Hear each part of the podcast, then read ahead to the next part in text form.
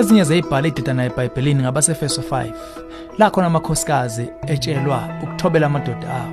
Abesifazane abaningi sebenenkinga nalomqondo nanxa awalotshelwe ukwehlisa inani lowesifazane.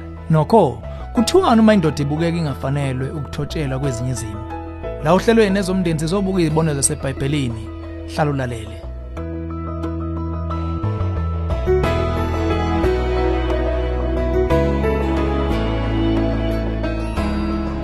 Ngiphinde ngubingelele ezomndeni uhlelo lwakho lokulethela izeluleko eziphathekayo ngaba focus on the family. Unkosikazi usibhayile umbuzo omkhulu wathi kuhloniphekile yini ukuba owesifazane abuze izahlwele zomkhwena wakhe kumbe aphikisane nezinqumo zakhe la khona ekhole ukuthi zero uma kunjalo lokhu kungena kanjani kwabasefeso 5:22 la khona uPaul ethi bafazi thobela amadoda enu ngokungathi kusenkosini? Zikhona izibonelo zamakhosikazi eBhayibhelini ama kulokho. Kufika uAbigail ngokusheshsha engqondweni. Wayegana impupunyela esigwili kodwa eyisiphukuphuku engunabhali. Ngeshwa umnyeni wakhe akazange acoshe ubuhlaka nobuqotho bomkakhe. Ngesikhathi uDavid namadoda ayinaye becashela uSawule ehlane bavikela abagundi bezimvu zikaNabhali bayiphatha kahle. Ngonganaki bayaleza ukucelelwa amanzi nokudla njengenkokhelo ngozwelo abalwenzile. Ngobuhlaza uNabhali wenqaba wathelwa zibonkolo uDavide wayilungela ukuphahlaza kwasani ezwa lokho. Kodwa uAbigail walonga lolu suku ngokuthi athathe lonke icala kube ngelakhe. Washweleza ngobudlaba bomnyeni wakhe wabesethumela ukudla kunyinyitheka neziphuzo egamli kaDavide hlezi nangokuqaphelekayo akazange atshele umnyeni wakhe uNabhali ayekwenza.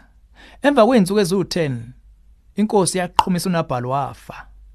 noAbigail waba ngumkaDavide umbhali ke ushiya abafundi bezakhele bona isiphetho salendaba ungayibhekela ku1 Samuel isahluko 25 Esinye isibone esihle ngundlunkulu uEsther kumbe Esteri. Umnyeni wakhe inkosi yasePeres yengezwe wacala ngenzondo ngabantu bakaNkuluNkulu eyayivela ezweni sayo. Kodwa ngencaphephe nobungozi yayitumazeliswa indoda eyisikhulu uHaman eyisebenza ngobuqili.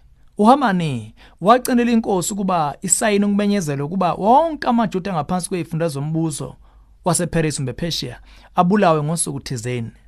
Uma uEsther luqobo angazange athathe irisk ngokungena esigodlweni engamenyiwe ezombo lobubi bukaHaman.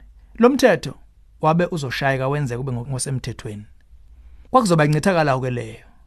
Isibindi sikaEsther sikhombisa ukuthi ukuyinikela kwakhe kuNkulunkulu phambili kunakho konke kwakuseqhulwini kuye. Khona manjalo ibhali sivesela isithombe esingenakuphikwa zabesifazane abaningi okwakumele baphikisana amadoda abo ngokutumazela kwawo kodwa abehluleke ukwenza lokho.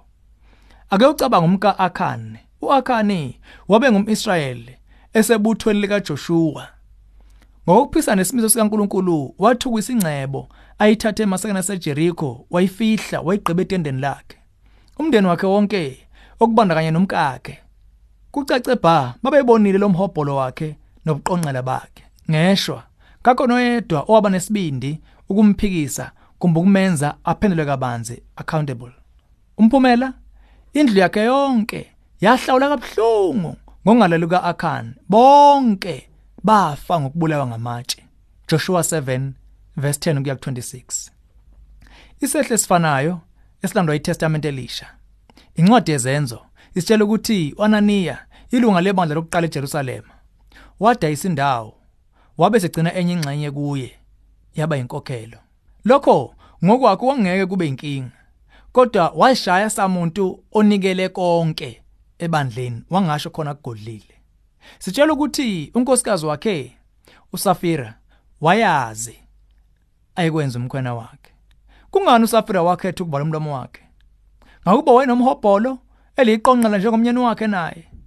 Kumbe wayizama ukuba ngunkosikazi omuhle othobayo ongumKristu ongafuna ukuphisa indoda yakhe noma ibheda? Asazi. Esikwazi ukuthi bobabili uAnaniya noSafira bahlwela ngokujulile ngokuqonda ngqo ukuqambela umoya ongcwele amanga. Bheka izenzo 5 verse 1 kuya ku verse 11 sithini isifundo kulezi indaba singathi owesifazana okhathazeke ngeqiniso ngomshado wakhe umndeni wakhe umphakathi nempilo yakhe nohambo lwakhe nenkosi akavesani nje athobele ngokungacabangi kuzo zonke inquma umnyeni wakhe azenzayo. Ukuma kwakhe kuNkulunkulu kuhlala kuseqhulwini izikhathi zonke amen zonke. Uma kuthi ulithole oluhlelo lusizo usengathokozela imibhalo ekhona online. Yithi jeqe ku